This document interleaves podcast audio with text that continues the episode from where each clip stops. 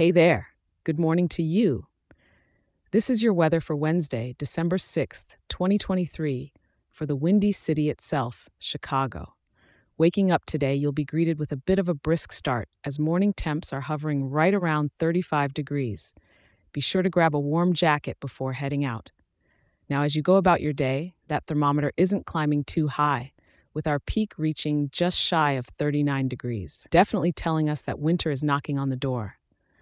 In the evening, as you're winding down, the temperature isn't dropping much, which is a nice little gift, keeping steady at about 39 degrees, pretty much on par with our daytime high. And for the night owls, it won't stray too far either, staying cozy at roughly 36 degrees. So if you find yourself stepping out later, the cool air will be there to nudge you back inside. Our friend, the sky, is keeping it casually stylish today with scattered clouds, about mm. 44% cloudiness. It's like the weather can't quite decide on full sun or full cloud cover, so it's going a little in between. Now, that Windy City title isn't unwarranted. You're going to feel breezes from the southwest around 15 miles per hour.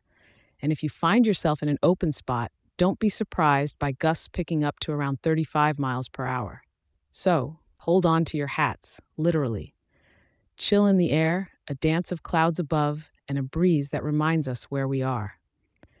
It sounds like a day perfectly tailored for Chicago. Maybe grab a hot coffee and take a brisk walk along the magnificent mile. Or if you're feeling brave, a lakeshore stroll could do the trick. Just wrap up nicely. No need to worry about rain or snow gear today. It's a dry one, so let that umbrella stay home getting a well deserved rest. Remember, Layers are your best friends on days like this, and it's always a good idea to keep those gloves and a scarf tucked away in your bag just in case.